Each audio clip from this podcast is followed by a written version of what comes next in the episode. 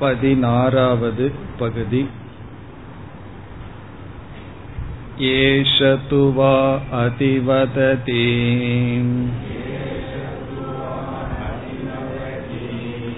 यः सत्येन अतिवदति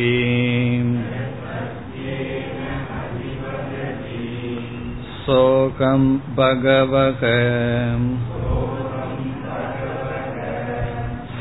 सत्येन अधिवदानि इति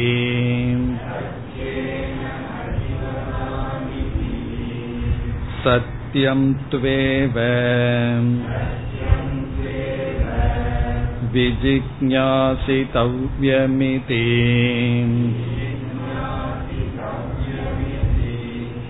सत्यं भगवो विजिज्ञास इति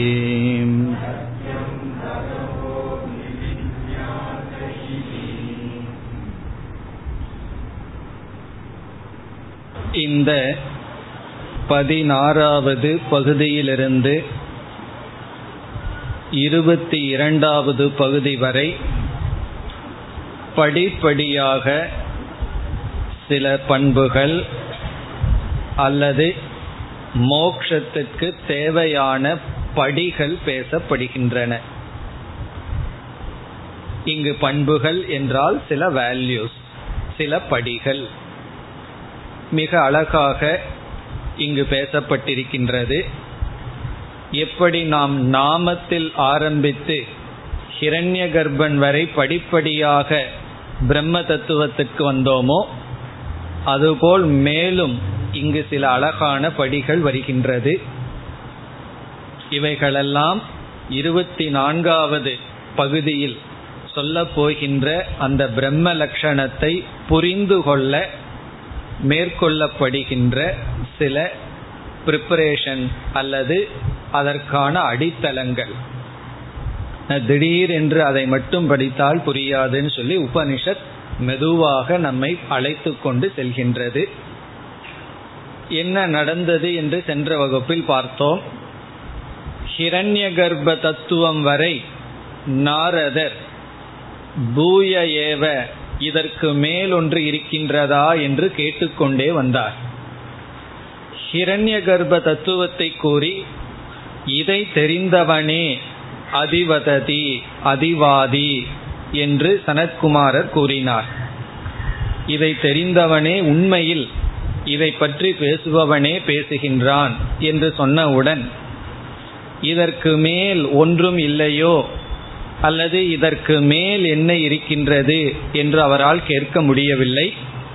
ஹிரண்ய கர்ப்பனையும் அவரால் நீக்கி அதற்கு அடுத்த தத்துவத்தை கேட்க தெரியவில்லை. நாமத்துக்கு மேல் ஒன்று இருக்கின்றதா? வாக்குக்கு மேல் ஒன்று இருக்கின்றதா என்று கேட்கும் பொழுதே அவர் நாமத்தை அபவாதம் செய்துவிட்டார் வாக்கை அபவாதம் செய்துவிட்டார். அபவாதம்னா நீக்கிவிட்டார். அதில் ஒரு தோஷத்தை பார்த்து அதில் பூர்ணத்துவம் இல்லை என்று நீக்கிவிட்டார். ஆனால் கடைசி படியை அவரால் நீக்க முடியவில்லை. ஹிரண்ய கர்ப்பனை அல்லது ஈஸ்வரனை நீக்க முடியவில்லை. இப்போ இதிலிருந்து என்ன தெரியுது? எந்த ஈஸ்வரனுடைய அனுகிரகத்தில் வந்தமோ அதே ஈஸ்வரனை அவருடைய அனுகிரகத்தினாலதான் நீக்கி ஆகணும் நீக்கி பரபிரம்மத்துக்கு சென்றாக வேண்டும். இப்ப அந்த இடத்தில் நாரதரே நின்று விட்டார் பிறகு சனத்குமாரர் கவனித்தார் இவ்வளவு தூரம் தேர்ச்சி பெற்ற நாரதர் இந்த இடத்தில் நாம் அவரை விட்டுவிடக் கூடாது. ஆகவே முமுக்ஷுத்துவத்தை உருவாக்குகின்றார். எப்படி என்றால் ஹிரண்ய கர்ப்பனை பற்றி தெரிந்து பேசுபவன் உண்மையில் அதிவாதி அல்ல. சத்தியத்தை யார் பேசுகிறார்களோ பரபிரம்மத்தை இங்கு சத்தியம் என்று அழைத்து யார் மெய்ப்பொருளை பற்றி பேசுகிறார்களோ அவர்கள்தான் அதிவாதி என்று முமுக்ஷுத்துவம் என்பதை இங்கு ஊட்டுகின்றார். இப்ப முதல்ல நமக்கு முமுக்ஷுத்துவம் இங்கு வருகின்றது. முமுக்ஷுத்துவம் எதில் என்றால் முமுக்ஷுத்துவம் பரபிரம்மனிடத்தில் அல்லது சத்தியம் என்ற தத்துவத்தினிடத்தில் முமுக்ஷுத்துவம் தேவை என்று சொல்கின்றார். இந்த முமுக்ஷுத்துவத்தினுடைய லட்சணம் என்ன?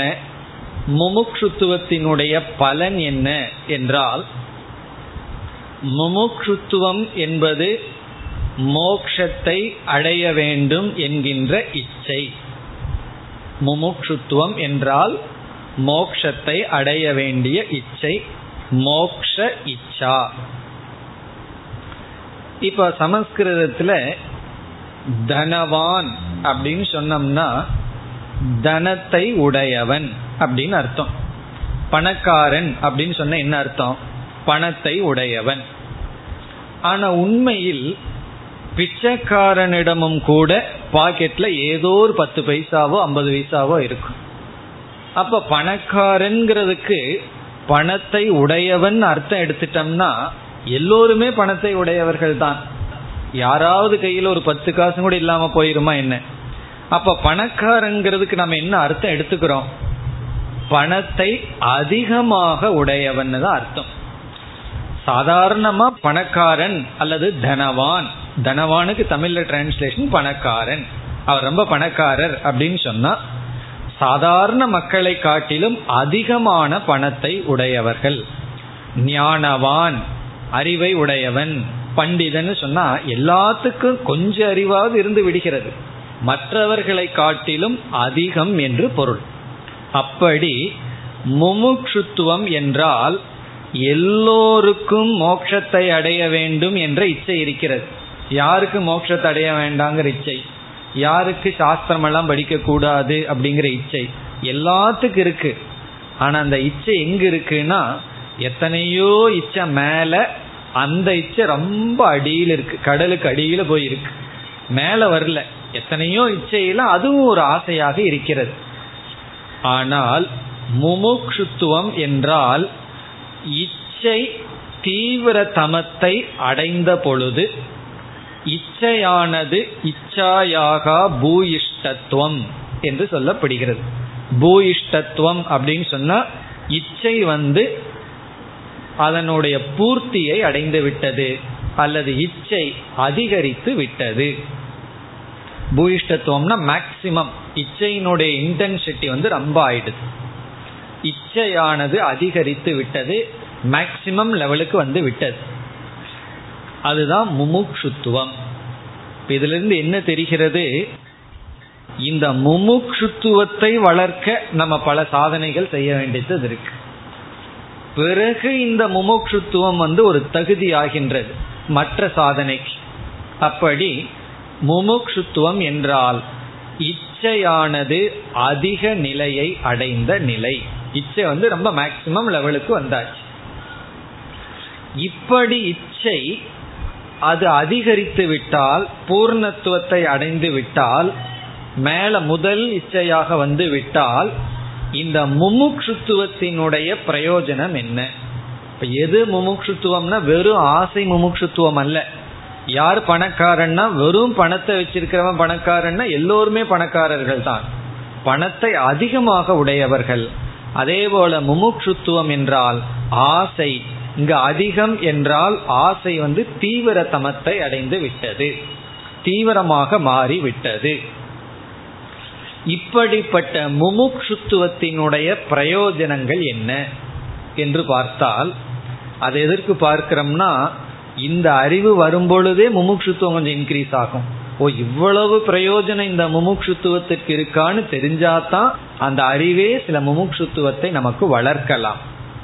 முதல் பிரயோஜனம் கர்மஹேதுகு கர்மஹேதுகு அப்படின்னு சொன்னா இப்படிப்பட்ட ஆசைதான் நம்மை செயல்படுத்தும். கர்மகேதுகுண செயல்ல நம்ம கொண்டு விடும். நம்ம மனசுல வந்து எத்தனையோ ஆசைகள் இருக்கு. எல்லா ஆசைகளையும் பூர்த்தி செய்ய நம்ம முயற்சி செய்கின்றோமா? என்றால் கிடையாது. எல்லா ஆசைகளும் இருந்தாலும் சில ஆசைகளை பூர்த்தி செய்யறதுக்கு தான் நம்ம செயல்படுறோம் முயற்சி செய்கின்றோம். அப்ப இதுல இருந்து என்ன தெரிகிறது?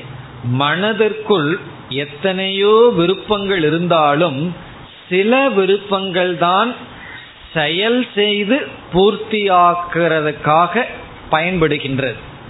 ஏன்னா எந்த விருப்பமும் சும்மா உட்கார்ந்து மனக்கோட்டை கட்டி கொண்டிருந்தா பூர்த்தி ஆகாது அது முயற்சி செய்து செயல் செய்து தான் அந்த விருப்பத்தை பூர்த்தி செய்யணும்.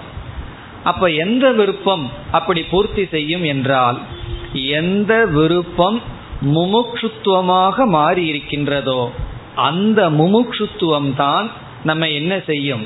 செயலில் ஈடுபடுத்தும். அப்ப முமுக்ஷுத்துவத்தினுடைய முதல் பிரயோஜனம் கர்ம கேதுகு அது நம்மை செயலில் ஈடுபடுத்தும். இது வந்து முதல் கேது இப்ப இரண்டாவது பிரயோஜனம் என்னவென்றால் நம்ம வாழ்க்கையில எந்த ஒரு லட்சியத்தை அடைய முயற்சி செய்தாலும் முதல்ல செயல்படாமையே அமர்ந்து கொண்டு இருப்போம் ஒரு முயற்சியும் பண்ணாம உட்கார்ந்து கொண்டு இருப்போம் இந்த முமுட்சுத்துவம் கொஞ்சம் அதிகமானதுனால செயலுக்குள்ள ஈடுபடுவோம். செயலுக்குள்ள ஈடுபட்ட உடனே நமக்கு தடைகள் மீது தடைகளாக வந்து கொண்டே இருக்கும். தடைகள் வந்து கொண்டே இருக்கும். தடைகள் வந்த உடனே சிலர் என்ன செய்வார்கள்? இவ்வளவு கஷ்டமா நான் வரல அப்படின்னு விட்டு விடுவார்கள். அப்ப அந்த தடைகள் வந்தால் அந்த தடைகளை எல்லாம் சந்திக்கிறதுங்கிறது கஷ்டம்தான் சகனம். அதற்கு காரணம் என்னன்னா எப்பொழுது நமக்கு முமுட்சுத்துவம் அதிகமா இருக்கோ அப்பொழுதுதான் அந்த தடைகளை நம்ம நீக்குவதற்கு முயற்சி செய்து அதை நாம் சகித்து கொள்வோம் பொறுத்து கொள்வோம். இப்ப வந்து ஒருவருக்கு வேலை இல்லாம ரொம்ப கஷ்டப்பட்டுட்டு இருக்கார்.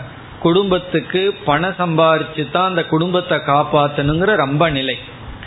அவருடைய இச்சை எப்படியாவது வேலை கிடைச்சாகணும் எப்படியாவது உழைச்சுத்தான் ஆகணுங்கிறது ரொம்ப தீவிரமா இருக்கும் பொழுது ஆபீஸ்ல அவரை அவமானப்படுத்தினாவோ கொஞ்சம் அதிக வேலை கொடுத்தாவோ கோச்சிட்டெல்லாம் வந்துட மாட்டார்.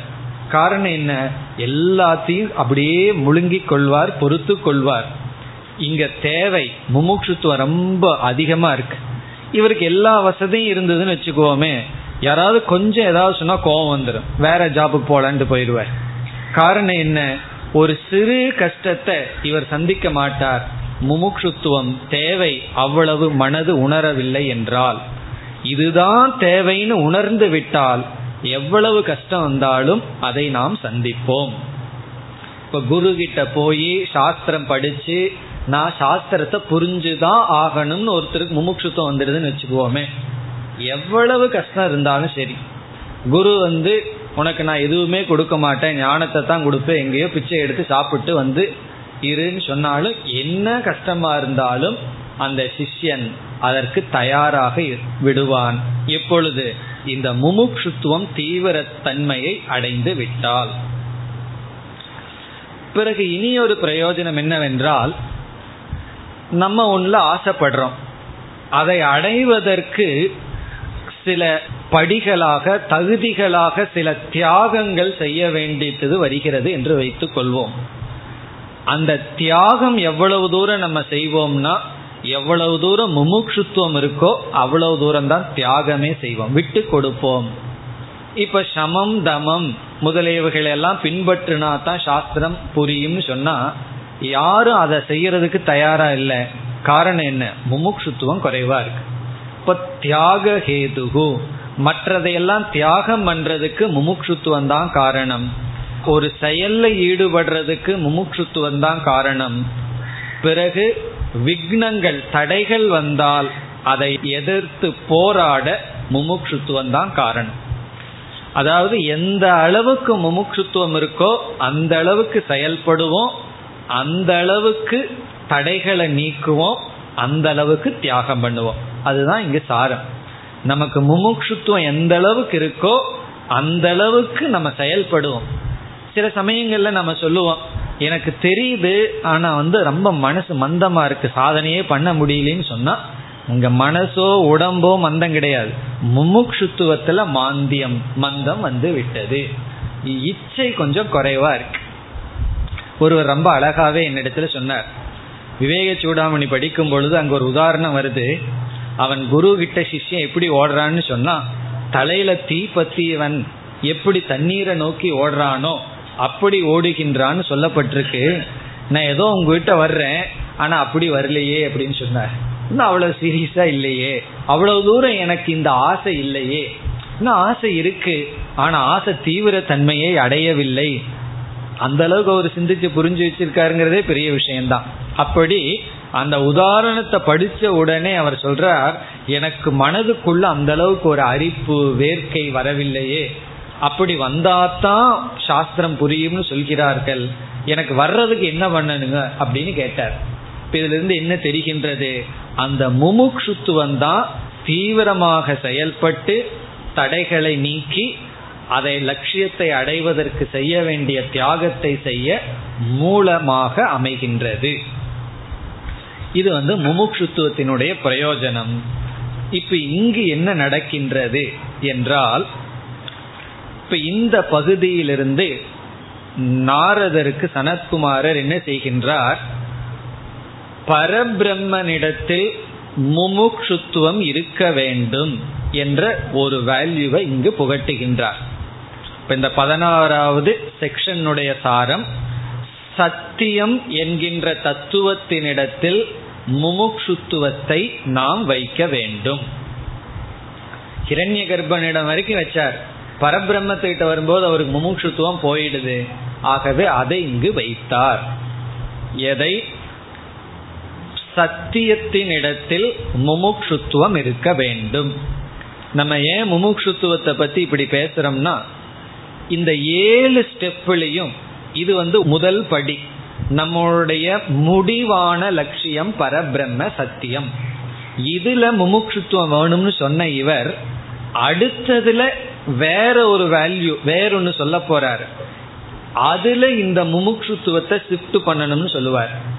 அதற்கு பிறகு ஏழாவது படி வரைக்கும் இவர் என்ன செய்ய போகின்றார்? உன்னுடைய முமுக்ஷுத்துவம் படிப்படியாக மாறிக்கொண்டு போக வேண்டும் சொல்ல போற. இந்த இடத்துல சத்தியத்துல முமுக்ஷுத்துவம் அடுத்தது ஒன்று சொல்ல போறார் அதில் உனக்கு முமுட்சுத்துவம் வேணும் பிறகு அதற்கு அடுத்தது ஒன்று அறிமுகப்படுத்துவார் உன்னுடைய முமுட்சுத்துவம் அதற்கு அடுத்ததுக்கு செல்ல வேண்டும்னு படிப்படியாக சொல்ல போறார் ஆகவே நம்ம என்ன புரிஞ்சுக்கலாம் இங்கு ஏழு சாதனைகள் சொன்னாலும் இந்த ஏழு சாதனைக்குள்ளும் ஊடுருவி இருப்பது முமுக்ஷுத்துவம். ஆகவே இந்த முழு போர்ஷன்லேயே இங்கு வந்து கவனம் கொடுக்கப்படுவது முமுக்ஷுத்துவம். முமுக்ஷுத்துவம்னா இச்சா ஆசை. இப்ப இந்த இடத்துல ஆசையில ஆசை வைக்கணும். இதுல மோக்ஷத்தை அடையணுங்கிற ஆசை எனக்கு வர வேண்டும் என்கின்ற ஆசை. அதுதான் முமுட்சுத்துவத்தை வளர்த்திக்கணும்னு என்ன பண்றது? எனக்கு இந்த ஆசை வளரணுங்கிற ஆசை. எந்த எதுல? இந்த சத்தியத்தை தான் நான் நாடணும். என்கின்ற ஆசை வர வேண்டும் என்ற ஆசை நமக்கு தீவிரத்தை அடைய வேண்டும். அதான் இந்த முமுட்சுத்துவத்தினுடைய மகிமை தான் இங்கு வருகின்றது. இதுல இருந்து நமக்கு என்ன தெரியுதுன்னா ஒவ்வொரு உபனிஷத்திலையும் ஒவ்வொரு வேல்யூ ஹைலைட் பண்ணப்பட்டிருக்கு. பல உபனிஷத்து ஏன் படிக்கணும்னா இதற்காகத்தான். ஒவ்வொரு உபனிஷத்து ஒவ்வொரு சாதனைக்கு முக்கியத்துவம் கொடுக்கும். தைத்திரியோபனிஷத்தை படிச்சோம்னா சுவாத்தியாய பிரவச்சனத்துக்கு முக்கியத்துவம் பிறகு சத்தியத்துக்கு முக்கியத்துவம். அதே போல இந்த இடத்துல நாரதருக்கு வந்து முமுட்சுத்துவம் தேவை. ஏன்னா அந்த இடத்துல ஸ்டாப் ஆயிடுது பெட்ரோல் தீந்துடுது. உடனே முமுக்ஷுத்துவம் தேவை என்று இங்கு சொல்லப்படுகிறது. இங்கு எதில் முமுக்ஷுத்துவம் எப்படி சொல்கிறார் என்றால் இப்ப சென்ற பகுதியில ஹிரண்ய கர்ப்ப தத்துவத்தை பிராணன்னு சொல்லி அறிமுகப்படுத்தி யார் பிராணனே எல்லாம் என்று சொல்கிறார்களோ அவர்கள்தான் அதிவாதி என்று சொல்லப்பட்டது. அதிவாதிங்கிறதுக்கு என்ன பொருள் பார்த்தோம்? பொய்யை எல்லாம் விட்டுட்டு உண்மையை சொல்பவன். பொய்யை கடந்து பேசுபவன். அதித்திய வததினா கீழானதை கடந்து பேசுபவன். அதிவாதிங்கிறதுக்கு அர்த்தம் வந்து கடந்து பேசுபவன். இது சாதாரண இடத்துல அதிவாதினா அதிகமாக பேசுபவன். மற்றவங்க வாயை அடைச்சி இவன் பேசுவான்னு அர்த்தம். அதான் நடந்துட்டு இருக்கு யாராவது ரெண்டு பேர் பேசும்போது ஒருவர் பேச ஆரம்பிச்சா நீங்க சும்மா இருங்க அப்படின்னு சொல்லிட்டு இவர் பேச ஆரம்பிச்சிருவார். வேற யாராவது பேசினா நீங்க சும்மா இருங்கன்னு சொல்லிட்டு இவர் பேச ஆரம்பிச்சிருவார். இப்படி பேசுறவன் தான் அதிவாதின்னு அர்த்தம். மற்றவங்களை பேச விடாம தானே பேசி எல்லாத்தையும் நிறுத்தி நிறுத்தி பேசுபவன். ஆனா இந்த இடத்துல என்னன்னா அனாத்மாவை கடந்து பேசுபவன் அதிவாதி யார் அதிவாதினா பிராண தத்துவத்தை அறிந்து பேசுபவன் சொன்னார். இப்ப இந்த இடத்துல என்ன சொல்றார்? உண்மையிலேயே அவன் அதிவாதி அல்ல. ஹிரண்ய கர்ப்பனை பற்றி பேசுபவன் அதிவாதி அல்ல. ஏன்னா அதுவும் வித்யாவுக்குள்ள வர்றதுதான். யார் சத்தியத்தை பேசுகிறார்களோ அவர்கள்தான் உண்மையில் அதிவாதி அப்படின்னு இங்கு சொல்றார். இப்படி சொன்னதிலிருந்து சனத்குமாரர் நாரதற்கு என்ன அறிவை கொடுத்துட்டார்?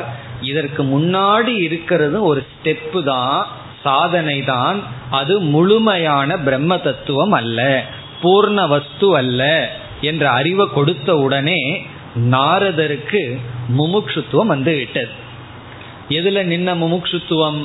கிரண்ய கர்ப்ப தத்துவத்தில் நின்ன முமுட்சுத்துவம். இப்பொழுது பரபிரம்மனிடத்தில் வந்து விட்டது ஏன்? நீ அடைஞ்சது சாத்தியமல்ல சாதனை என்று தெரிந்தவுடன்.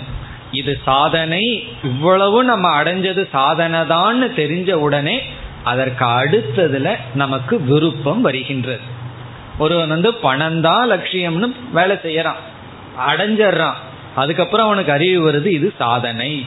இத சாதனையா வச்சுட்டு சாத்தியம் ஒன்று இருக்குன்னு தெரிஞ்ச உடனே பிறகு பணத்துக்கு மேல இருக்கிற பொருள்ல இவனுக்கு இச்சை வரும். அதே தான் இங்கு நாரதற்கு வந்துவிட்டது. இப்பொழுது சனத்குமாரர் பேசுகின்றார். பிறகு நாரதர் பேசுவார் பிறகு சனத்குமாரர் பேசுவார். இந்த பகுதி ரொம்ப சின்ன மந்திரம் தான் ஆனா இது ஒரு டயலாகா இருக்கு. இப்பொழுது நாம் மந்திரத்திற்குள் சென்றால் ஏஷத்துவை அதிவததி யக சத்தியேன அதிவததி. இதுவரைக்கும் சனத்குமாரருடைய சொல். பிறகு உடனே நாரதர் தொடர போகின்றார். ஏஷகன இவன்தான் இவர்தான் அதிவததி. இவர்தான் உண்மையில் அனாத்மாக்களை கடந்து பேசுகிறார். இவர்தான் உண்மையில் அதிவததி. இவர்தான் உண்மையில் பேசுகின்றார். ஏஷகத்துவை துவை தூங்கிறது வந்து இதற்கு முன்னாடி ஒருத்தனை அதிவாதின்னு சொன்னேன். அது கிடையாது. உண்மையிலேயே இவர்தான் அதிவததி. இவர்தான் எவர்? கேள்வி. பதில் சொல்றார். யக யார்? சத்தியேன அதிவததி. யார்னா யார்? சத்தியேன. சத்தியத்தை அறிந்து அதிவததி பேசுகிறார்களோ? இங்கு வந்து அந்த பரபிரம்மத்திற்கு கொடுக்கப்பட்ட சொல் சத்தியம். யார் சத்தியத்தை தெரிஞ்சு பேசுகிறார்களோ அவர்கள்தான் உண்மையில் பேசுகிறார்கள். இதுல இருந்து என்ன தெரியுதுன்னா இதற்கு முன்னாடி பேசியது வந்து சத்தியம் அல்ல. ஹிரண்ய கர்ப்ப தத்துவம் சத்தியம் அல்ல. இந்த வார்த்தையை சொன்னதிலிருந்து இதற்கு முன்னாடி பேசியதை இதுவரைக்கும் நாரதரே நீக்கிட்டு வந்தார். வாக்க பத்தி பேசினார் மனசை பத்தி பேசினார் சங்கல்பத்தை பற்றி எல்லாம் பேசினார். அத நாரதரே நீக்கி இதற்கு மேல இருக்கதா சொல்லுங்கன்னு சொன்னார். ஆனா நாரதர்னால நீக்க முடியவில்லைன்னா குரு கொஞ்சம் உதவி செஞ்சு கொடுக்கிறார். குரு கொஞ்சம் நீக்கி கொடுக்கிறார். உடனே நாரதர் அதை பிடித்து கொள்கின்றார். பொதுவா சிஷ்யந்தான் அபவாதம் பண்ணணும். குரு வந்து உபதேசத்தை பண்ணிட்டு விட்டுறணும். சிஷ்யனாக புரிஞ்சு இது பொய் என்று புரிந்து வர வேண்டும். ஆனா சிஷ்யர்கள் மேக்சிமம் தகுதி அடைஞ்சிட்டா குரு வந்து உதவி செய்கின்றார். இங்கு இந்த குழு கொடுத்த உடனே நாரதர் உடனே வருகின்றார். நாரதர் வந்து உத்தம அதிகாரி சாதாரண ஆள் அல்ல. உடனே அடுத்ததாக என்ன சொல்கின்றார்? சோகம் பகவக சத்தியேன அதிவதானி இதி. இது வந்து நாரதருடைய வாக்கு. சக அகம் பகவக. பகவக இறைவா என்று சனத்குமாரரை அழைத்து சக அகம். சக அகம்னா இப்படிப்பட்ட நான். அகம்னா நான் சக அகம்னா இப்படிப்பட்ட நான். இப்ப இதுவரைக்கும் உங்களோட பயணம் செய்து வந்த நான். பயணம் செய்து வந்தேன்னு என்ன அர்த்தம்? இன்டலெக்சுவல் டிராவல் இது. அறிவில் பயணம் செஞ்சுட்டே வந்தார். இப்படிப்பட்ட நான் எதை விரும்புகின்றேன் அப்படின்னு சொல்றார். தன்னுடைய விருப்பத்தை இவர் காட்டுகின்றார். சத்தியேன அதிவதானி. அதிவதானி அப்படின்னு சொன்னா பேச விரும்புகின்றேன். சத்தியேன சத்தியத்தை அறிந்து நான் பேச விரும்புகின்றேன். அதிவதானிங்கிறதுக்கு சப்ஜெக்ட் அகம். அகம் அதிவதானி. நான் பேச விரும்புகின்றேன். நான் அதிவாதியாக இருக்க விரும்புகின்றேன். வெறும் ஹிரண்ய கர்ப்பனை தெரிஞ்சல சத்தியேன. சத்தியத்தை அறிந்து நான் அதிவாதியாக விரும்புகின்றேன். இப்ப அதிவதானினா அதிவாதியாக இருக்க விரும்புகின்றேன். இதுல இருந்து என்ன தெரியுது? சத்தியத்தை தெரிஞ்சு பேசுறவன் தான் பேசுறான்னு சொன்னா நான் சத்தியத்தை தெரிந்து கொள்ள விரும்புகின்றேன். பிறகு மீண்டும் சனத்குமாரர் சொல்றார் அப்படி என்றால் நீ அந்த சத்தியத்தை தான் நாட வேண்டும். சத்தியம்தான் உன்னுடைய வாழ்க்கையில் லட்சியமாக இருக்க வேண்டும். இறுதி லட்சியமாக அந்த சத்தியத்தை நீ தேர்ந்தெடுப்பாயாக என்று சொல்கின்றார். அடுத்த பகுதியில் சத்தியம் து ஏவ விஜிக்ஞாசி தவ்யம் இது வந்து சனத்குமாரருடைய வார்த்தை. சத்தியம் து ஏவ.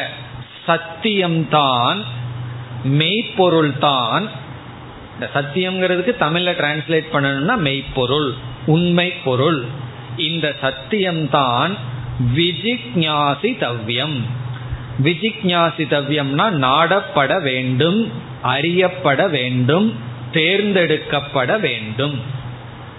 விஜிக்ஞாசிதவ்யம்னா அறியப்பட வேண்டும் நாடப்பட வேண்டும் சாத்தியமாக நிச்சயிக்கப்பட வேண்டும். நம்முடைய பரம புருஷார்த்தமாக நிச்சயிக்கப்பட வேண்டும். இதுதான் என்னுடைய அல்டிமேட் கோல் அப்படின்னு சொல்றது. அல்டிமேட்னா முடிவான லட்சியம் இதுதான் என்று முடிவு செய்ய வேண்டும் நாடப்பட வேண்டும். இப்படின்னு சொன்ன உடனே உடனே மீண்டும் நாரதர் பேசுகின்றார் சத்தியம் பகவோ விஜிக்ஞாசே இதி. பகவக இறைவா சத்தியத்தை சத்தியம் விஜிக்ஞாசே என்றால் தெரிந்து கொள்ள விரும்புகின்றேன். இதி என்று நாரதர் கூறினார். இப்ப வந்து நான் சத்தியத்தை தெரிந்து கொள்ள விரும்புகின்றேன் அப்படின்னு அவர் வாயிலிருந்து வர வைக்கணும். நான் இதை தெரிந்து கொள்ள விரும்புகின்றேன்னு சொல்லி நாரதருடைய வாயிலிருந்தே எனக்கு இதுல தான் விருப்பம் அப்படிங்கிறத குரு கேட்டாதான் அந்த விருப்பமானது அவர் எடுத்து சொல்ல முடியும். இப்ப இந்த பகுதி இதோடு முடிவடைகிறது. இருபத்தி ரெண்டாவது செக்ஷன் வரைக்கும் இந்த சின்ன மந்திரம் ஒரு மந்திரம் ஒரு செக்ஷன் ஒவ்வொரு பண்புகள் அல்லது ஒவ்வொரு படிகள்னு சொல்லலாம். படிகளாக வர போகிறது உண்மையிலேயே சனத்குமாரர் இதிலிருந்தே அடுத்ததை ஆரம்பிச்சிடலாம். இப்ப இருபத்தி நாலாவது செக்ஷன்ல தான் பிரம்மத்தினுடைய லட்சணம் வர போகின்றது. இருபத்தி மூணுலேயே ஆரம்பிக்கின்றது. அதற்கு மேலதான் லட்சணம் வர விளக்கம் வர போகிறது. அதை இவர் இங்கேயே செய்திருக்கலாம். இருந்தாலும் இங்கு ஒரு அழகான பாதை போடப்படுகிறது. எப்படி பாதைன்னு சொன்னா மோக்ஷங்கிறது நம்முடைய பரம புருஷார்த்தம்னா அந்த மோக்ஷத்துக்கு முன்னாடி என்ன சாதனை செய்யணும்? அதற்கு முன்னாடி என்ன சாதனை தேவை? அதற்கு முன்னாடி என்ன சாதனை தேவைன்னு இப்படி ஒரு படிகளை இங்கு நமக்கு வகுத்து கொடுக்கின்றார். இப்ப இதற்கு முன்னாடி வந்த பதினஞ்சு படி பிரம்மத்துக்கு படி. இது வந்து சாதனைக்கு படிகள். இதற்கு முன்னாடியே பதினஞ்சு படி நாங்க ஏறி வந்தாச்சு. இதுக்கு மேலே ஏழு படி ஏற சொல்கிறீர்களா? அப்படின்னு உங்களுக்கு ஒரு கேள்வி வரலாம். சும்மா இடையில இடையில படிப்படியா ஏற சொல்கிறீர்களேன்னு சொன்னா இதற்கு முன்னாடி பிரம்ம உட்கார்ந்துட்டு இருக்கு அதற்கு பதினஞ்சு படி இருந்தது. இப்ப வந்து சாதனையில பதினைந்து படிகள். சாதனையில ஏழு படிகள். அது நம்ம போக போக நமக்கு புரிந்துவிடும். இப்ப வந்து நம்முடைய பரம புருஷார்த்தம் என்ன? சத்தியம். இது யாருக்குன்னா எல்லா ஜீவராசிகளுக்கும் சத்தியம்தான் முடிவான லட்சியமாக இருக்கிறது பதினேழாவது பகுதி यथा वै विजानाति अत सत् सत्यं वदति न अविजानन् सत्यं वदति विजानन् एव सत्यं वदति विज्ञानं त्वेव विजिज्ञासितव्यमिति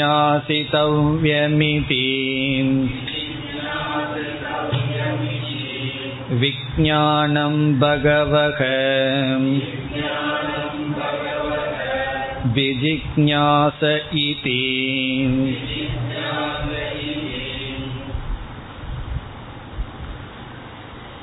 சென்ற பகுதியில நம்முடைய முமுட்சுத்துவம் நான் அடைய வேண்டியது இப்பொழுது நான் முயற்சி செய்து அடைய வேண்டியது சத்தியம் என்று சொல்லப்பட்டது இப்போ ஒருவர் வந்து என்னிடத்துல வந்து ஒன்று சொன்னார். அவருக்கு எல்லா விதமான தவறான பழக்கங்கள் சிந்தனைகள் எல்லாம் இருக்கு. அவர் வந்து என்னிடத்துல நான் மோட்சத்தை அடையணும் அப்படின்னு சொன்னார். அதுக்கு என்ன நம்ம பதில் சொல்லலாம்? ரொம்ப நல்ல ஆசை தான் மோட்சத்தை அடையிறதுங்கிறது உண்மைதான். அந்த மோட்சத்தை அடையிறதுக்கு நீங்க ரொம்ப தூரம் போக வேண்டியது இருக்கு. முதலில் அந்த மோட்சத்தை அடையிறதுக்கு நீங்க எந்த இடத்தில் இருக்கிறீர்கள் என்ன படிய வைக்கணும்னு புரிந்து கொண்டு இந்த தீய சில பழக்கங்களை எல்லாம் முதல்ல விடுங்க. அதற்கான முயற்சியில் ஈடுபடுங்கள். தீய பழக்கம்னா மது அருந்துவது போன்ற பழக்கங்களை எல்லாம் விடுங்கள். அந்த முயற்சியில வெற்றி அடைஞ்சதற்கு பிறகு அடுத்தபடி இருக்கிறது. அதற்கு அடுத்தபடி இருக்கிறது. இப்படி நாம் செல்வோம். இப்ப ஏற்கனவே எத்தனையோ சில தவறான பழக்கங்களை வச்சுட்டு நான் கடைசியா மோட்சத்துக்கு அடையிறதுக்கு என்ன படியோ அதை மட்டும் செஞ்சிடறேன்னு சொன்னான் நம்ம சொல்றோம் ஞானத்தை அடைஞ்சா மோட்சம் அடைந்து விடலாம். குரு கிட்ட போய் தத்துவமசின்னு ஒரு வார்த்தையை கேட்டா மோட்சம் அடைஞ்சிடும்னா நான் எதுக்கு இதெல்லாம் பண்ணிட்டு கடைசியில இதெல்லாம் விட்டு தானே போகணும். நான் வெறும் தத்துவமசின்னு மட்டும் கேட்டு மோட்சத்தை அடைஞ்சிடறேன்னு சொல்ல முடியுமா அவரால்? தத்துவமசிங்கிற வார்த்தையை குரு வாயில கேட்டாலும் சரி யாரோ ஒருத்தர் வாயில கேட்டாலும் சரி அதை காதல விழுந்து புரிஞ்சுட்டா மோட்சம். ஆனால் அதற்கு கீழே எவ்வளவோ கீழ் இருக்கும். அந்த கீழ் இருக்கிற படிகள் இருந்துட்டு நான் கடைசியில் இருக்கிற படியை மட்டும் தாண்டேன்னு சொன்னா எப்படி? அப்ப நம்ம என்ன சொல்லணும்? உன்னுடைய பரம லட்சிய மோட்சமா இருந்தாலும் அதற்கு முன்னாடி படி வந்து உனக்கு சாதனை ஆகிறது இப்ப அதை நீ அடையிறதுக்கு முயற்சி செய். அதற்கு முன்னாடி ஒரு படி இருக்கு அதற்கு முன்னாடி படி இருக்கின்றது? இப்படி நீ எந்த இடத்துல நிக்கிறையோ அதற்கு அடுத்தபடி என்னன்னு பார்த்து அதுல கால்வை அதை நீ செய்து முடித்து விட்டால் பிறகு அடுத்த படிக்கு போகலாம் இப்படித்தானே நம்ம சாதனையை செய்யணும். அப்படி இப்படி சாதனையை செய்ய வேண்டும் என்றாலும் நம்ம எந்த டைரக்ஷன்ல போகணும்னு தெரியணும் அல்லவா? அதற்கு சத்தியத்தை தான் லட்சியமா வச்சுக்கணும். அப்ப நம்ம வாழ்க்கை எப்படி அமைக்கணும்னா மோக்ஷம் அல்லது பரபிரம்மத்தை அடைதல் அல்லது அறிதல் என்னமோ அது. பரபிரம்மன் தான் நமக்கு லட்சியம். சுருக்கமா சொன்னா மெய்ப்பொருள் சத்தியம். இப்ப சத்தியம் நம்மளுடைய லட்சியமா இருக்கணும். பிறகு அந்த சத்திய லட்சியமா இருக்கிறதுக்கு நான் எந்த லெவல் இருக்கேன்னு பார்த்துட்டு அதற்கு தகுந்த மாதிரி படிப்படியா படிப்படியாக நாம் செல்ல வேண்டும். அந்த படிகள்ல நம்ம லட்சக்கணக்கான படி போடலாம். ஏன்னா ரொம்ப தூரத்தில் இருக்கும். ஆனால் இங்கு வந்து சனத்குமாரர் ஏழு படி ஏழுன்னு சொல்ல முடியாது ஆறு படி தான் ஆனா ஏழா சொல்லப்பட்டிருக்கார். அந்த ஏழாவது படி மீண்டும் முதல் படியா வரப்போகுது. ஒரு சர்க்கிள் மாதிரி வரப்போகுது. இங்க சத்தியத்தை சொன்னார் முடிக்கிற ஏழாவது படியும் அதே சத்தியமாக போகுது. அப்ப என்ன ஆகும்னா ஒரு சர்க்கிள் மாதிரி வரப்போகின்றது. இருந்தாலும் ஏழு செக்ஷன் ஏழுன்னு நம்ம சொல்லிட்டு இருக்கோம். அப்படி அதுக்கு அடுத்தபடி என்ன? இப்ப மோக்ஷம் அல்லது சத்தியம் நம்முடைய லட்சியம் ஆகிவிட்டது இந்த சத்திய லட்சியம்னா இந்த சத்தியத்தை அடைவதற்கு எது நேரடியான சாதனை? அப்படிங்கிறது நம்முடைய கேள்வி. இந்த சத்தியம்ங்கிறது சாத்தியம். அதற்கு நேரடி சாதனை என்ன? அப்படின்னு ஒரு கேள்வி. இது ஒவ்வொன்றும் ரொம்ப முக்கியமான பகுதி. இதுல ஒவ்வொரு இடத்திலையும் மனிதர்கள் வீழ்ந்து கொண்டு இருக்கிறார்கள் சாதாரண மக்கள் அல்ல. தத்துவ விசாரம் பண்ணி மோட்சத்தை அடைய வேண்டும்னு விரும்புபவர்களும் கூட ஒவ்வொரு இடத்திலையும் வீழ்ந்துள்ளார்கள். தவறு செய்துள்ளார்கள். முதல்ல சத்தியம்தான் லட்சியம்னு புரியாத ஆளுக இருக்கு. கிரண்ய கர்ப்பனோட நிக்கிற இஷ்ட தேவதையோட நிக்கிற ஆட்கள் எல்லாம் எத்தனையோ இருக்கிறார்கள். சத்தியம்தான் நிர்குண பிரம்மந்தான் மோக்ஷம்னு முடிவு செய்து விட்டாலும் இந்த நிர்குண பிரம்மத்தை அடைய நேரடி உபாயம் என்ன? இதை நீங்க எத்தனை பேர்த்துக்கிட்ட கேட்டாலும் ஒவ்வொருத்தரும் ஒவ்வொன்று சொல்வார்கள். ஒருத்தர் என்ன சொல்வார்? கர்மயோகம் செய்து கொண்டே இரு. கர்மயோகத்திலிருந்தே மோட்சத்தை அடைஞ்சிடலாம். நம்ம கர்மயோகம் செய்யக்கூடாதுன்னு சொல்லல. கர்மயோகத்திலிருந்து எதை அடையலாம் ரொம்ப முக்கியம். அதற்கு அடுத்தது நீ எதுல கால் வைக்கணுங்கிறது முக்கியம். சில பேர் என்ன சொல்வார்கள்? வெறும் ஜபம் செய்து கொண்டே இரு. அந்த ஜபமே உனக்கு அந்த சத்தியத்துல கொண்டு விட்டுவிடும். நம்ம ஜபம் செய்யக்கூடாதுன்னு சொல்லல. ஜபம் எதுல கொண்டு போய் விடுங்கிறது ரொம்ப முக்கியம். அப்படி ஒவ்வொருவரும் ஒவ்வொன்று சொல்வார்கள். எத்தனையோ மனிதர்கள் வெறும் தியானம் அதுவே உன்னை கொண்டு சேர்த்து விடும். அப்படி எத்தனையோ சொல்லுவார்கள். இங்கு சனத்குமாரர் என்ன சொல்றார்? அப்படிங்கிறத நம்ம பார்க்கிறோம். சனத்குமாரர் என்ன சொல்றார்? அந்த பரபிரம்மத்துக்கு நேரடியான சாதனம் ஞானம். அறிவு. ஞானத்தினாலதான் அந்த சத்தியம் அடையப்படுகின்றது. ஆகவே என்னன்னா என்ன சொல்ல போறார்? நீ இப்ப சத்தியத்தை நாடுவதற்கு பதிலாக ஞானத்தை நாடு. உனக்கு அந்த ஞானத்துல இச்சை இருக்கட்டும். இல்லையே இவ்வளவு நேரத்துக்கு முன்னாடி என்ன சொன்னீங்க? அந்த சத்தியத்துல இச்சை இருக்கட்டும் சொன்னீங்களே. உண்மைதான். அந்த சத்தியத்துல தான் இச்சை இருக்கணும். ஆனா அந்த சத்தியத்தை அடையிறதுக்கான சாதனை இருக்கே. அதுல உனக்கு இச்சை இருந்தா தான் அந்த சாதனையை செய்யறதுக்கு முயற்சி செய்வாய். அந்த சாதனையை செய்துட்டீங்கன்னா பிறகு அந்த சத்தியமானது உனக்கு கிடைத்து விடும் ஆகவே இங்க என்ன சொல்றார்? ஞானாத் ஏவது கைவல்யம்னு சொன்னது போல ஞானத்தினாலதான் மோக்ஷம்னு சொன்ன கருத்து இங்கிருந்து தான் நமக்கு கிடைக்கின்றது. சும்மா நம்ம பாட்டுக்கு ஞானத்தினால மோட்சம் ஞானத்தினால மோட்சம்னு நமக்கு ஞானத்துல அட்டாச்மெண்ட்னால சொல்லல. ஏன்னா அப்படி ஒருத்தர் சொன்னார் நீங்கெல்லாம் ஞானத்து மேல உங்களுக்கு பற்று வந்துடுது அதனால சொல்கிறீர்கள். எங்களுக்கு கர்மத்து மேல பற்று இருக்கு அதனால கர்மத்துல மோட்சம் சொல்றோம். இதுல என்ன வித்தியாசம்னு ஒருத்தர் கேட்டார். நான் சொன்னா ஒரு வித்தியாசம் இல்லை போயிட்டு வாங்கன்னு சொன்னேன் என்ன சொல்றது அவங்களுக்கு? உங்களுக்கு அட்டாச்மெண்ட் ஞானத்துல எங்களுக்கு கர்மத்துல அட்டாச்மெண்ட் ஒருத்தருக்கு பக்தி மேல பற்று ஒருத்தருக்கு வந்து தியானத்து மேல பற்று. அவரவர்கள் எதுல பற்று இருக்கோ அதை பற்றி கொண்டு மோட்சத்தை அடைய வேண்டியதுனா அது என்ன? ஞானத்தை மட்டும் பற்றி கொள்ளணும். அப்படி சில பேர். ஒன்னும் சொல்றதுக்கு இல்லை. அப்படி இங்க என்ன அறிமுகப்படுத்துகின்றார்? உன்னுடைய இந்த முமுக்ஷுத்துவத்தை கொஞ்சம் சிட்டு பண்ணுன்னு சொல்றார்.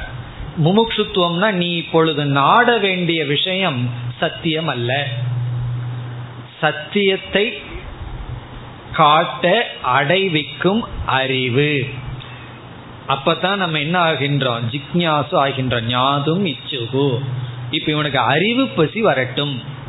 முதல்ல அந்த உண்மையை பிடிக்கணும் உண்மையை பிடிக்கணும்னு சொல்லிட்டு இருந்தான் நம்ம என்ன சொல்லணும்?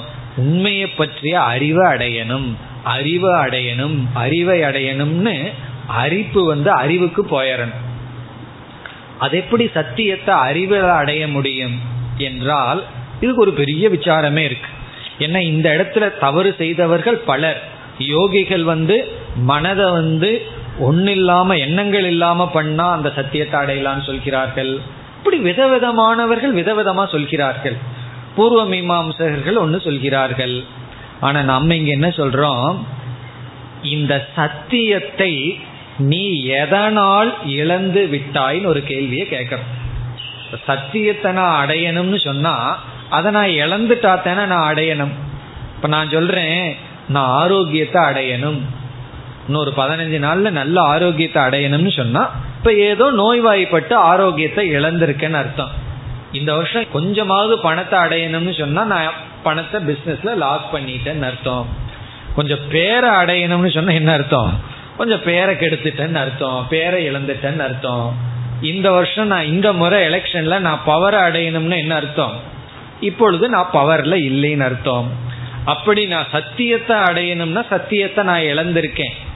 எதனால் இழந்தேன்? என்றால் இங்கு சாஸ்திரம் கூறுகின்றது நீ அறியாமையினால் இழந்துள்ளாய். இந்த சத்தியத்தை நம்ம இக்னரன்ஸ்னால இழந்திருக்கோம்.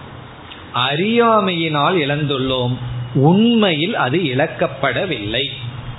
நிஜமாலுமே இழந்திருந்தா வேற ஏதாவது பண்ணித்தான் அதை அடையணும். ஆனா அறியாமையினால் இப்பொழுது நம்மிடத்தில் அது இல்லை. அதுக்கு என்ன உதாரணம் சாஸ்திரத்தில்? உங்களுக்கே தெரியும். அறியாமையினால இழந்ததுக்கு அந்த பத்து பேர் கிராஸ் பண்ணுனதுதான் உதாரணம். ஞாபகத்துக்கு வரணும். பத்து பேர் ஆத்த கடந்துட்டு பத்தாவது ஆளை என்னனானே அந்த பத்தாவது ஆளை ஏன் இழந்தான்னா? இவனுடைய அறியாமையினால் இழந்தான். ஆத்துல போயிருந்தா அது வேற விதத்துல தான் அவனை பிடிக்கணும். அறியாமையினால் இழந்தான். செயினை கழுத்துல போட்டு பின்னாடி விழுந்துடுது. நம்ம இழந்துட்டோம். அறியாமையினால் இழந்தோம். கார் அல்லது ஸ்கூட்டர்னுடைய கீ வந்து பாக்கெட்ல ஒரு இடத்துல போய் இழந்துட்டோம். ஒரு கார்னர்ல போயிடுது. தேடுவோ தேடுன்னு தேடுறோம். அறியாமையினால் இழந்தோம். அப்படி இந்த சத்தியத்தை அறியாமையினால இழந்ததுனால அறியாமையினால இழந்ததை எதனால பெற முடியும்? அறிவினால் மட்டும் தான் பெற முடியும். இருட்டா இருக்கிறதுனால ஒரு பொருள் எனக்கு கிடைக்கலன்னு சொன்னா இருளினால் ஒரு பொருள் எனக்கு அகப்படவில்லைன்னு சொன்னா அங்க ஏற்கனவே பொருள் இருக்கு. இருட்டுனால் அது கிடைக்கல. பிறகு எதனால கிடைக்கும்? வெளிச்சத்தினால மட்டும்தான் அந்த பொருள் எனக்கு கிடைக்கும். அப்படி இக்னோரன்ஸ்னால இழந்ததை அறிவினால மட்டும் பெற முடியும். ஆகவே இங்கு என்ன சொல்கின்றார்? சனத்குமாரர் என்ன சொல்றார்? நீ அந்த சத்தியத்தை பற்றி பேசணும்னு சொன்னா சத்தியத்தை பற்றிய அறிவை அடைஞ்சாதான் பேச முடியும். சத்தியத்தை பற்றிய அறிவு தான் உனக்கு இப்ப தேவை. அதனால இப்ப தற்காலிகமா சத்தியத்தை விற்று மீண்டும் அந்த சர்க்கிள்ல பிடிக்க போறார். சத்தியம் மீண்டும் வரப்போகுது சுத்தி. இப்போதைக்கு உன்னுடைய ஆசை உன்னுடைய முமுட்சுத்துவம் அல்லது உன்னுடைய எஃபர்ட் நீ செல்ல வேண்டிய இடம் வந்து ஞானமாக இருக்கட்டும். நீ இந்த ஞானத்தை நாடு ஞானத்தை தேடு. இப்ப நம்முடைய லட்சியம் என்ன ஆயிடுது? அப்படியே சத்தியத்திலிருந்து ஒரு ஸ்டெப் இறங்கிட்டோம். இப்படியே இறங்கி எங்கேயோ போயிடுவோம்னு பயம் வரும் பொழுது மீண்டும் எங்க போக போறோம்? இந்த தூரி மாதிரி ராட்டன் தூரின்னு சொல்லுவாங்க தெரியுமா? அப்படியே சுத்தி சுத்தி வரும். அதுபோல நம்ம மீண்டும் அந்த சத்தியத்திலேயே கொண்டு போய் சேர்த்த போறார். அதுதான் இந்த பகுதியினுடைய அழகே. இப்ப சத்தியத்திலிருந்து நம்ம கொஞ்சம் கொஞ்சமா இறக்கி எங்கேயோ போவோம்னு நினைக்கும் பொழுது மீண்டும் அந்த சத்தியத்தில் கொண்டு போய் விட்டு பிறகு அந்த சத்தியத்தினுடைய ஞானத்தை கொடுக்க போகின்றார். இப்ப நம்முடைய லட்சியம் ஞானம். தெளிவான ஞானம் விசேஷமான ஞானம். அதனால் இங்க வந்து விஞ்ஞானம் அப்படின்னு சொல்றார். ஞானம் வந்து எங்கேயோ அந்த சத்தியம் இருக்குன்னு அல்ல அபரோக்ஷமா புரிஞ்சுக்கணும். இந்த சத்தியம் நான் புரிஞ்சுக்க போறதுனால இது வந்து விஞ்ஞானம்னு சொல்றார். அப்ப இரண்டாவது வேல்யூ என்ன? இரண்டாவது படி என்ன என்றால் சத்தியத்தில் இருக்கின்ற சாத்திய புத்தியை விஜயானத்திற்கு கொண்டு வா. இப்ப விஞ்ஞானம் தான் நம்முடைய சாத்தியம். விஞ்ஞானம் தான் நாடப்பட வேண்டும். விஞ்ஞானம் தான் நம்முடைய லட்சியம். இப்படி சொன்ன உடனே நாரதர் என்ன பண்றார்? நாரதருக்கு வந்து ஒரு சூடு போதும். உடனே பிடிச்சுக்கிறார். அப்படி என்றால் எனக்கு விஞ்ஞானம் தான் வேணும். ஒரே முறை சொன்ன உடனே பிடிச்சுக்கிறார். அப்ப எனக்கு விஞ்ஞானத்தை உபதேசிங்கள்னு சொல்ல போகின்றார். இதுல இருந்து என்ன தெரிகிறது? பிரம்ம அல்லது சத்தியம் சத்தியத்துக்கு நேரடியான சாதனை ஞானம். இது இது வந்து எதுக்கு சாதாரண கருத்தை சும்மா திருப்ப திருப்ப சொல்கிறீர்கள்னு தோணும். உலகத்துக்குள்ள போய் பாருங்க அப்புறம் தெரியும். மோட்சத்தை அடையிறதுக்கு பிரம்மத்தை அடையிறதுக்கு மார்க்கம் என்னன்னு போய் கேட்டு பாருங்கள். அல்லது மற்ற புஸ்தகங்களை படித்து பார்ப்போம். அப்ப தெரியும் இதுல எவ்வளவு குழப்பங்கள் இருக்குன்னு சொல்லி. இந்த தெளிவு வர்றதே சாதாரண விஷயம் அல்ல. அதனாலதான் இதனுடைய மகத்துவம் புரியணுங்கிறது தான் திரும்ப திரும்ப நம்ம பார்க்கின்றோம். இனி நம்ம வந்து மந்திரத்திற்குள் செல்லலாம். எதாவை எப்பொழுது இப்ப வந்து சனத்குமாரர் பேசுகின்றார் நாரதரிடம் விஜானாதி விஜானாதினா எப்பொழுது ஒருவனுக்கு அறிவு வருகின்றதோ விஜானாதினா ஞானம் வருகின்றதோ அறிகின்றானோ. எப்பொழுது ஒருவனுடைய மனசுல ஞானம் தோன்றுகிறதோ அறிவு வருகின்றதோ அத அப்பொழுதுதான் எதாங்கிறதுக்கு அசங்கன்னா ததா. அப்பொழுதுதான் சத்தியம் வததி. அவன் சத்தியத்தை பேச முடிகின்றது. எப்பொழுது ஒருவனுக்கு அறிவு வருகின்றதோ அப்பொழுதுதான் அவன் சத்தியத்தை பேசுகின்றான். அது வரைக்கும் இவன் பேசுறது எல்லாம் அசத்தியம்தான். அந்த அசத்தியம் ரெண்டா பிரிக்கப்படுது. பிராதிபாசியம் வியாபகாரிகம். வியாபகாரிகமும் பொய் தான் பிராதிபாசிகமும் பொய் தான் அது எப்படின்னு சொன்னா ஒருவர்கிட்ட கேட்குறேன் உங்களுக்கு வயசு என்னன்னு சொல்லி. இந்த எல்லா வயசை மறைக்கிறது ஒரு ஒரு ஃபேஷன் யாரும் ஒழுங்கா வயசை சொல்றது இல்லை அவருக்கு உண்மையான வயசு இருபத்தொன்பதுன்னு வச்சுக்குவோமே. அவர் என்ன சொல்றார்? எனக்கு இருபத்தி மூணு தான் ஆச்சுன்னு சொல்றார். இது உண்மையா பொய்யா? உண்மையா இருபத்தொன்பது வயசு ஆயாச்சு. ஆனா சொல்றது இருபத்தி மூணு இது வந்து அசத்தியம். இது உண்மை கிடையாது. தெரிஞ்சு போன உடனே அடுத்த வருஷம் கேட்டால் அதே சொல்லுவார். இருபத்தொன்பதுக்கு மேல போகாது. அஞ்சாறு வருஷமா அப்படியே சொல்லிட்டு இருக்கீங்களேன்னா நான் வந்து என்னைக்குமே மாறி மாறி பேச மாட்டேன். உண்மையே பேசிட்டு இருப்பேன்னு இருபத்தி மூணுலயே சொல்லிட்டு இருக்க. இது வந்து அசத் சரி அவர் வந்து உண்மை பேசுறவர். நான் வந்து பொய்யே பேச மாட்டேன்னு அவர் என்ன சொல்றார்? அவருக்கு வயசு இருபத்தொன்பது.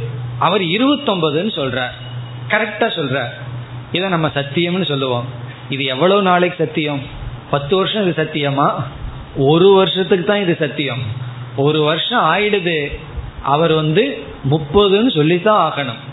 அப்ப இதுவும் எப்படிப்பட்ட சத்தியம்னா கால வரையறைக்கு உட்பட்ட சத்தியம். உபனிஷத் சொல்லுது இதுவும் அசத்தியம்தான். நீ என்ன பேசினாலும் அசத்தியம். அப்படின்னா நான் சௌரியமா போச்சே முன்னா இருக்கிறதையே பேசிடுறேனே நான். ஆனாலும் இந்த ரெண்டு அசத்தியத்துல பிராதிபாசிக பொய்யிலிருந்து வியாபகாரிக சத்தியத்துக்கு வந்து அதுவும் ஒரு படிதான். அதனுடைய படியின் மூலமா தான் பாரமார்த்திக அப்சல்யூட் சத்தியத்துக்கு போக முடியும். அதனால அந்த சத்தியத்தை தியாகம் பண்ணிட்டு இந்த சத்தியத்துக்கு வந்து இது ஒரு சாதனையை வச்சுட்டு தான் அடுத்த சத்தியத்துக்கு போக முடியும். இப்ப இங்க என்ன சொல்றார்? பரபிரம்மத்தை தெரிஞ்சவன் தான் பாரமார்த்திக சத்தியத்தை பேச முடியும். இல்லைன்னா ஏதோ தர்மவானா இருந்தா வியாபகாரிகமா உண்மையை பேசிட்டு இருப்பார். அதுவும் இல்லைன்னா பொய்ய பேசிட்டு இருப்பார். ஆனா பரபிரம்மத்தை தெரிஞ்சவங்க யார் எதை பேசினாலும் அவர் பொய்ன்னு புரிஞ்சுக்குவார். இதுல இருந்து என்னன்னா நம்ம பேசுற எந்த வார்த்தையிலையும் சீரியஸ்னஸ் வராது. கொஞ்ச நாளைக்கு தானே அது ஓடும். அதற்கு பிறகு அதுவும் பொய்யாயிருமே. அப்படி எதா விஜானாதி ததா சத்தியம் வததி. எப்பொழுது இவன் வந்து உண்மையை அறிகிறானோ அப்பொழுதுதான் சத்தியத்தை பேசுகின்றான். அதனாலதான் வேறொரு இடத்துல உபனிஷத் பிருகதாரண்யத்துல அந்த பரபிரம்மத்திற்கு சத்தியசிய சத்தியம்னு ஒரு லட்சணம். இது ரொம்ப அழகான லட்சணம். சத்தியசிய சத்தியம் சத்தியத்தினுடைய சத்தியம். இந்த பிரம்மன் வந்து சத்தியசியன சத்தியத்தினுடைய சத்தியம்னா வியாபகாரிய சத்தியத்துக்கு சத்தியமாக இருக்கின்றது. சத்தியம் வததி. இவன் வந்து பரபிரம்மத்தை சத்தியத்தை பேசி அதிவாதி ஆக முடியும். பிறகு உபனிஷத் வந்து இந்த இடத்துல கொஞ்சம் எம்பசைஸ் பண்ண விரும்புகின்றது. சனத்குமாரர் வந்து அவரே இந்த மாதிரி திரும்பி திரும்பி சொல்றதுனால தான் நானும் திரும்பி திரும்பி சொல்றேன். அவரே திரும்பி திரும்பி சொல்றார் நீ வந்து தெரிஞ்சுக்காம சத்தியத்தை பேச முடியாது. ந அவிஜானன் சத்தியம் வததி. ந அவிஜானன் உண்மையை அறிந்து கொள்ளாமல் சத்தியம் ந வததி. ஒருவன் பரபிரம்மத்தை பற்றி பேச முடியாது. அதிவாதி ஆக முடியாது. பொய்யை எல்லாம் கடந்து பேச முடியாது. ந அவிஜானன். அறிவு இல்லாமல் சத்தியத்தை பேச முடியாது. பிறகு மீண்டும் திரும்பி சொல்றார் விஜானன் ஏவ சத்தியம் வததி. அறிந்தவன்தான் சத்தியத்தை பேச முடியும். விஜானன் ஏவ. மீண்டும் சொல்றார். விஜானன் அறிந்து கொண்டவன்தான் ஏவன தான் அறிந்து கொண்டவனால் தான் சத்தியம் வததி சத்தியத்தை பேச முடியும். ஆகவே என்னன்னா உடனே கொஞ்சம் தெளிவுபடுத்துகின்றார் சனத்குமாரர். விஜயானம் து ஏவ விஜிக்ஞாசி தவ்யம் இதி.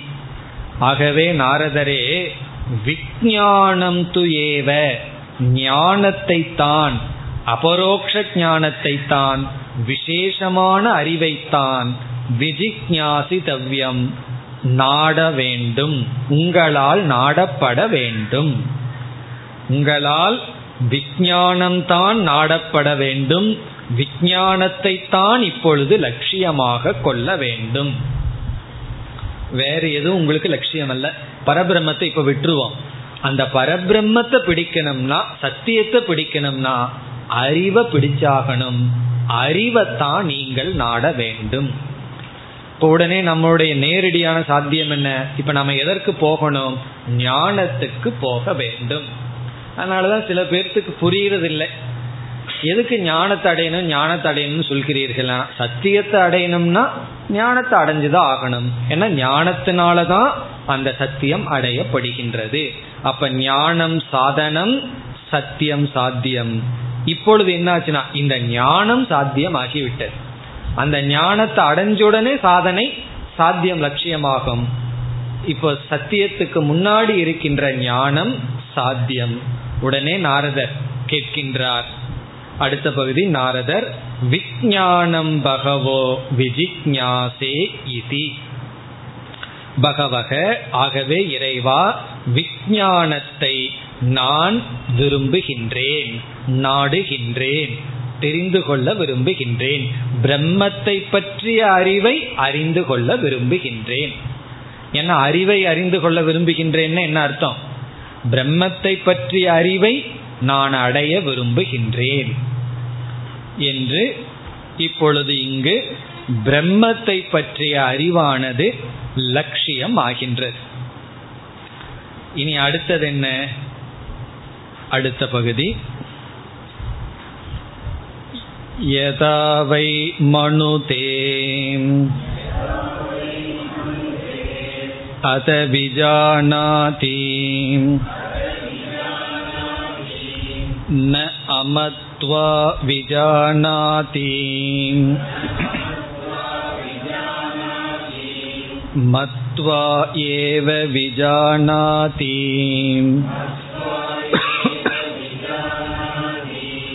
मतिस्तु एव विजिज्ञासितव्यमिति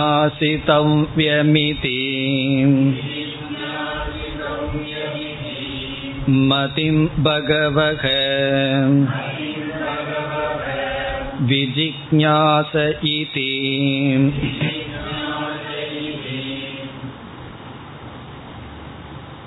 அடுத்தது என்னவென்றால் ஞானத்தை எப்படி அடைதல்? ஞானத்துக்கு என்ன சாதனை? சத்தியத்துக்கு சாதனை என்னன்னா ஞானம். சரி நான் ஞானத்தை தான் அடையணும். என்ன செய்யலாம்? இப்ப இந்த ரெண்டு படி வந்தவர்கள் பலர். முன்ன வந்து பரபிரம்மத்துக்கு எதை எதையோ ஞானத்தை தவிர மற்றதை சாதனையாக பேசிக்கொண்டு நம்மளே ஒரு காலத்தில் இருந்திருப்போம் இருந்து கொண்டு இருக்கிறார்கள். சிலர் வந்து ஒரு ஸ்டெப்பு கரெக்டா சொல்லி விடுவார்கள். ஞானத்தினால தான் அதை அடைய முடியும். இனி ஞானத்தை எப்படி அடைதல் என்ற கேள்வி கேட்டா அதற்கு எதோ சொல்லுவார்கள். மூக்க பிடிச்சிட்டு இருங்க தலைகீழா நெல்லுங்கள் எதோ செய்யுங்கள். ஞானம் திடீர்னு மனசுக்குள்ள உற்பத்தி ஆகிவிடும். இப்ப ஞானத்தை எப்படி உற்பத்தி செய்தல்? இப்படி சொல்பவர்கள் உண்டு. ஒருவர் இதே மாதிரிதான் சொன்னார். ஞானத்தினால பிரம்மத்தை அடைய முடியும்னு சொன்னவுடன் அவர் என்ன சொன்னார்? நான் அதை ஒத்துக்கிறேன். ஞானத்தினால பிரம்மத்தை அடைய முடியும். ஆனால் நீங்க வந்து சமுதாய சேவையே செய்து கொண்டிருங்கள் ஞான உற்பத்தி ஆயிரும். அல்லது தியானமே செய்து கொண்டிருங்கள் ஞானம் உற்பத்தி ஆகிவிடும். அல்லது வந்து ஜபம் செய்து கொண்டிருங்கள் ஞானம் வந்துவிடும். நான் ஜபத்தினாலேயே பிரம்மத்தை அடைய முடியும்னு சொல்லவில்லையே. ஜபத்தினால அறிவு உற்பத்தி ஆகும் அறிவினால அடையலாம் என்று விதவிதமான சாதனைகளை அறிவுக்கு நேரடி சாதனமாக நம்மளும் ஒரு காலத்துல நினைச்சு வந்திருக்கோம். மக்களும் சாதகர்களும் நினைத்து கொண்டு இருக்கிறார்கள். அதை இங்கு சனத்குமாரர் தெளிவுபடுத்துகின்றார். இந்த ஞானம் அடைய வேண்டும் என்றால் ஞானத்துக்கு என்ன சாதனை? அதுதான் இங்கு சொல்லப்படுகிறது. இப்ப என்ன ஆயிருது? ஞானம் சாத்தியம் சாதனை ஞானத்துக்கு என்ன? இப்ப இந்த இடத்துல சத்தியத்தை பற்றி ஞானம் மற்ற ஞானத்தை பற்றி நம்ம பேசல. மற்ற ஞானம்னா ரூபத்தை பற்றி ஞானத்துக்கு சாதனை என்னன்னா கண்ணுன்னு சொல்லுவோம். இந்த இடத்துல சப்தம் இருக்கா இல்லையாங்கிற ஞானத்துக்கு சாதனை காதுன்னு சொல்லுவோம். அப்படி ஒவ்வொன்றுக்கும் இந்த மலர் எவ்வளவு மென்மையானதுன்னா சாதனை ஸ்பர்ஷம்னு சொல்லுவோம். இந்த இடத்துல சத்தியம் அறியப்பட வேண்டும். சத்தியம் விஷயம். அதற்கு ஞானம். அந்த ஞானத்துக்கு சாதனை என்ன? என்றால் இங்கு இவர் சொல்கின்ற பதம் மதிஹி என்று சொல்கின்றார். மதிஹி என்றால் விசாரம். விசாரம் சாதனை. விசாரம் பண்றதுதான் ஞானத்துக்கு சாதனை. இப்ப நமக்கு எவ்வளவு தூரம் புரிஞ்சிருக்கு? நான் விசாரம்ங்கிற சாதனைய பண்ணாதான் எனக்கு ஞானம் கிடைக்கும். ஞானத்தினால நான் சத்தியத்தை அடைவேன். ஆகவே இப்ப நாரதருடைய முமுட்சுத்துவம் எங்க போகணும்? ஞானம் பின்னாடி பார்த்துக்கலாம். முதல்ல விசாரம் செய்வோம். விசாரத்திற்கு வர வேண்டும். அடுத்தது என்ன சொல்ல போறார்? இந்த விசாரம் பண்ணணும்னா அதற்கு என்ன சாதனை? அதற்கு என்ன சாதனை? இப்படியே செல்ல போகின்றார். அடுத்த வகுப்பில் தொடரலாம்.